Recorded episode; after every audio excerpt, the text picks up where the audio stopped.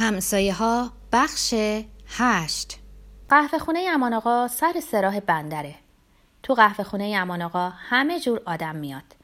کارگرای تلمبه خونه مسافرای سر راهی تا که ماشین گیرشون بیاد.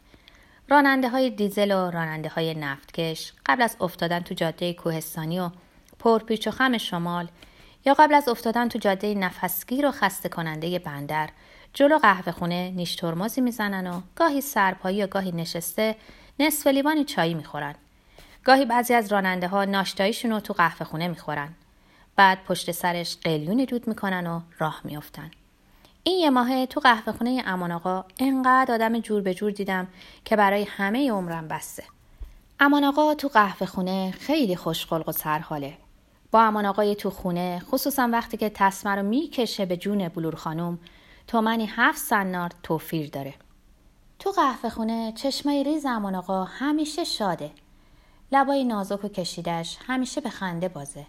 این یه ماهه هیچ وقت نشده که امان آقا با تندی به کسی حرف بزنه. امان آقا خیلی چیزا یادم داده.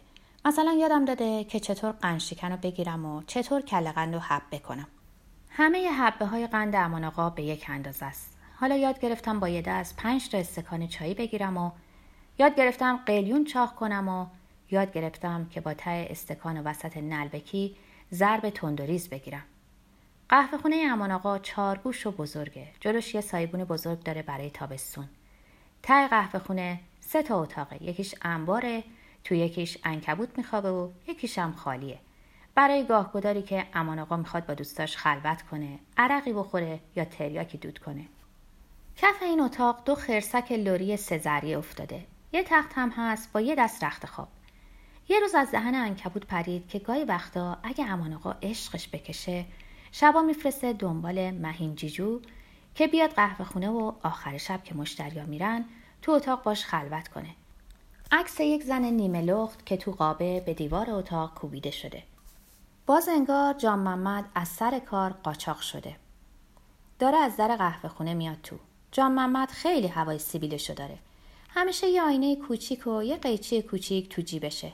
تا بشینه کار اولش اینه که آینه رو بیرون بیاره و سیبیلش رو نگاه کنه. اگه لازم باشه قیچی رو هم بیرون میاره. لباس کار جان محمد کمی گشاده آبی تنده اما از چربی و روغن سیاهی می‌زنه.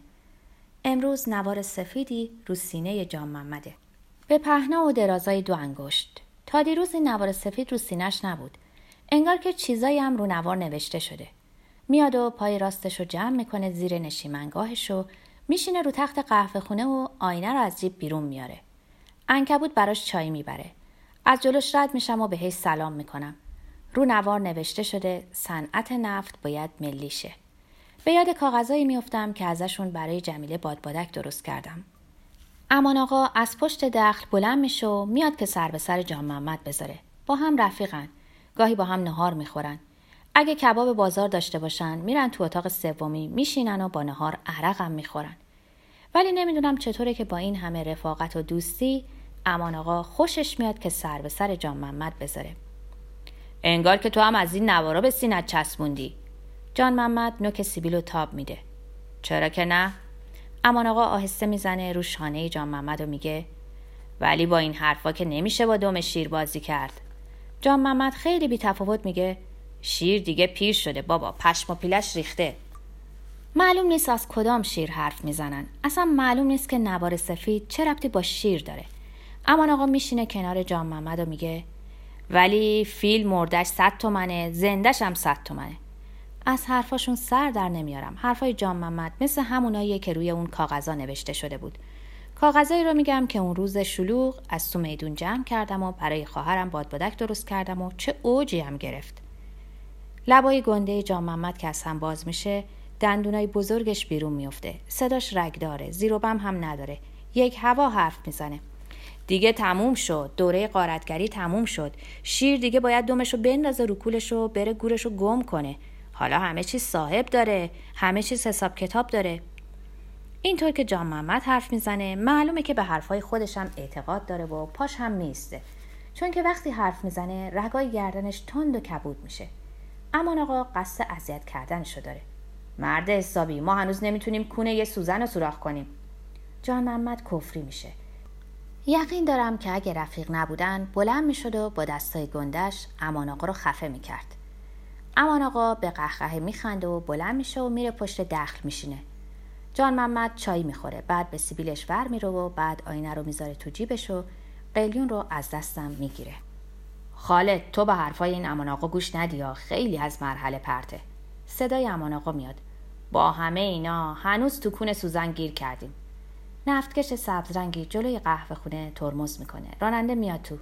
امان آقا یه قلیون رو سینه راننده نفتکش هم نوار هست. انگار با جان محمد آشنایی نداره. چون فقط به هم نگاه می‌کنن و لبخند می‌زنن.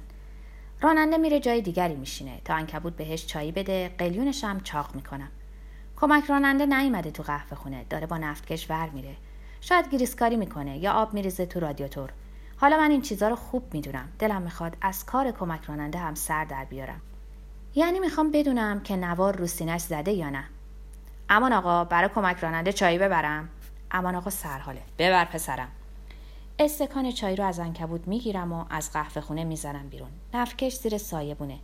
به سینه کمک راننده نگاه می‌کنم. صنعت نفت باید ملی شود. باید ازش بپرسم. باید از این حرف سر در بیارم. اگه قرار باشه کمک راننده از این نوارا رو سینش بدوزه چرا من ندوزم؟ چرا ابراهیم و حسنی و امید ندوزن؟ چرا خالق و همه بچه های محل ندوزن؟ از کمک راننده می‌پرسم. ببینم این چیه رو سینت زدی؟ کمک راننده نگاه هم می‌کنه. چشماش خواب زده است. سرخه. پف کرده هم هست. انگار که تمام شب گذشته رو نخوابیده. صداش هم خواب آلوده. سواد داری؟ خب معلومه که دارم. پس بخونش. خوندمش ولی معنی این حرف چیه؟ کمک راننده دستاشو با کهنه پاک می‌کنه و میگه خب معلومه. معنیش اینه که صنعت نفت باید ملی بشه. باز ازش می‌پرسم که یعنی چی؟ استکان چای رو از دستم می‌گیره. حبه های قند رو به دهن میندازه و با لپ پر میگه یعنی اینکه انگلیسا میباد دومشون رو بندازن رو کولشون رو بزنن به چاک. پس مقصود جان محمد از شیر انگلیسیا هستن. با تعجب از کمک راننده می‌پرسم انگلیسیا؟ خب بله دیگه انگلیسیا. کم کم داره چیزایی دستگیرم میشه. امان آقا صدام می‌کنه. وقتی انگلیسا زدن به چاک بعد چی؟ کمک راننده استکان خالی رو میده به دستم و دراز می‌کشه زیر نفتکش بعد؟ خب معلومه دیگه نفت مال خودمون میشه. باز زمان آقا صدام می‌کنه. اگه مهلتم بده می‌پرسم که چرا انگلیسی ها باید بزنم به چاک؟ می‌پرسم که اصلا انگلیس ها تو مملکت ما چی کار می‌کنن و می‌پرسم که نفت ما چه ربطی به انگلیس ها داره؟ اگه مهلتم بده خیلی چیزا می‌پرسم. یعنی هرچی که عقلم برسه ولی امان آقا مرتب صدام می‌کنه. از پدرم نامه اومده. درست 48 روزه که رفته کویت. وقتی که پدرم رفت کویت شبا عجب دلگیر شد. هنوز بوی تنش از اتاقش بیرون نرفته. رو فرش دراز می‌کشم. بوی توتونش دماغمو پر می‌کنه. 48 شبه که جاش خالیه. وقتی که دور هم میشینیم انگار که صدای نماز خوندنش رو میشنوم و انگار که تو اتاق خودش رو سجاده نشسته و ورد می‌خونه. از پدرم نامه اومده به حمدالله امروز روز نهمه که مشغول شدم. نامه یه هفته تو راه بوده پس حالا 16 روزه که پدرم کار می‌کنه. چشمای مادرم برق می‌زنه برق اشکه. هوا سرده دور منقل نشستیم. مادرم چای میریزه. شبای سرد پاییز و شبای سرد زمستون پدرم که بود و اگه حال و حوصله ای داشت از زندگی خودش حرف می‌زد. از اون وقتا که کله سهر می‌رفته صحرا برای درو که از خردسالی یتیم شده و نون بیار خونواده شده و بعد که شاگرد آهنگر شده و خاطره های دیگرش که زندگی رو چه سخت گذرونده. پدرم نوشته مزدش روزی 25 روپیه. مادرم حساب می‌کنه. هر روپیه می‌کنه 18 ریال. مادرم خوشحاله نمیخنده اما خوشحاله. از چشماش می‌فهمم و از لباش که رو هم فشرده نیست. بلور خانم میاد تو اتاقمون. یه پاکت تخمه ژاپنی تو دستشه. باز امشب رفته بیرون عرق خوری. بلور خانم میشینه کنار من. از اون وقت که تو قهوه خونه امون آقا کار می‌کنم انگار دلم نمی‌خواد به بلور خانم دست بزنم. همیشه امان آقا جلو چشممه.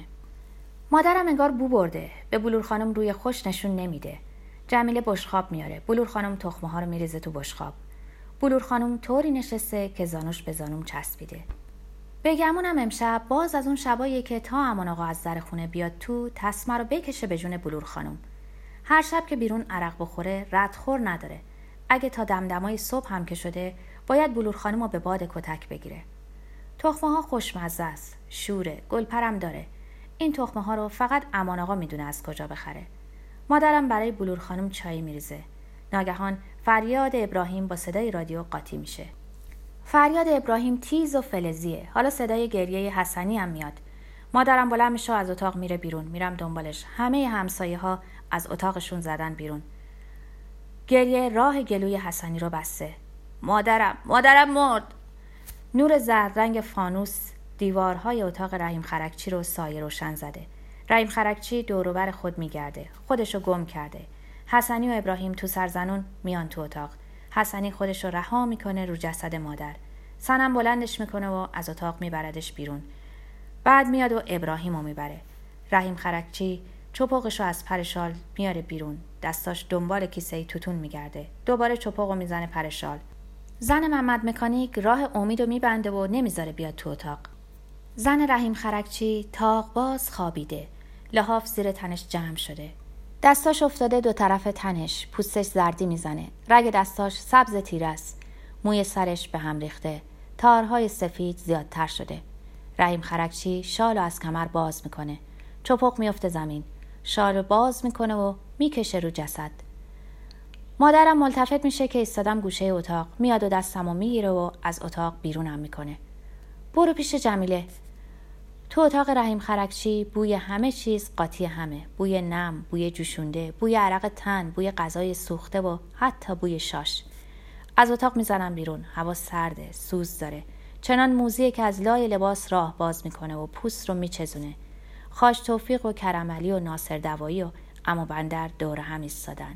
آفاق حسنی و ابراهیم و برده اتاق خودشون. بانو ایستاده دم در. امو بندر یقه پهن پالتو نیمدار نظامی رو بالا زده. پالتو تا قوزک پاش می‌رسه. سر کوچیکش تو یقه پالتو گم شده. هاجر بچه ریقماسیشو چسبونده رو سینه و جلو اتاق محمد مکانیک ایستاده. از سرما میلرزه و با زن محمد مکانیک حرف می‌زنه.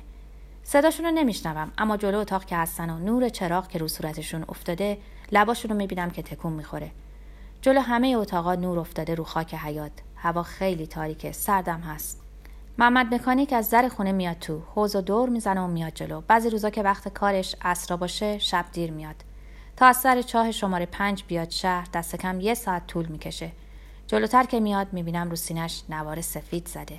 انگار صدای جان محمد تو گوشم میپیچه. دیگه دوره قارتگری تموم شد. جان محمد سیبیلش رو تاب میده. حالا دیگه همه چیز حساب داره. دیگه گشنگی و بیکاری تموم شد. حالا ارباب خودمون هستیم. بلور خانم از اتاق نزده بیرون. با جمیله نشسته کنار منقل. تو رو به خدا حرف مرده نزن موی تنم سیخ میشه. هر وقت دل و دماغ داشته باشم و بخوام سر به سرش بذارم از مرده حرف می‌زنم. با این هیکل گنده به التماس میفته پس بذار لباتو ماچ کنم. آهسته می‌زنه رو سینم. تو خیلی بد شدی خالد. و لبخند می‌زنه. تعجب می‌کنم که آدم به این سن و سال از مرده بترسه.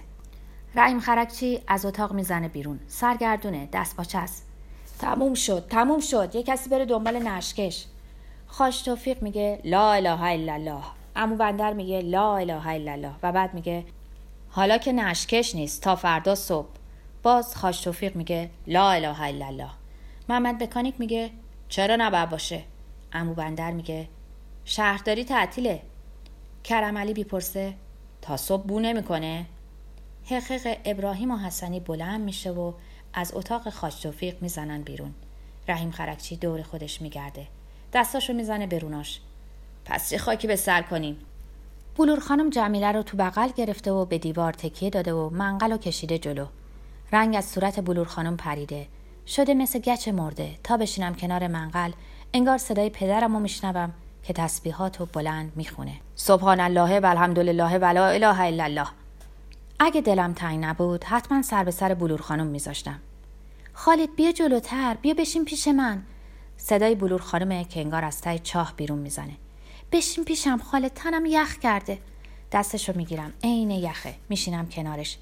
تن تو چه گرمه خالد؟ گرم میشم. قلبم تند می‌زنه.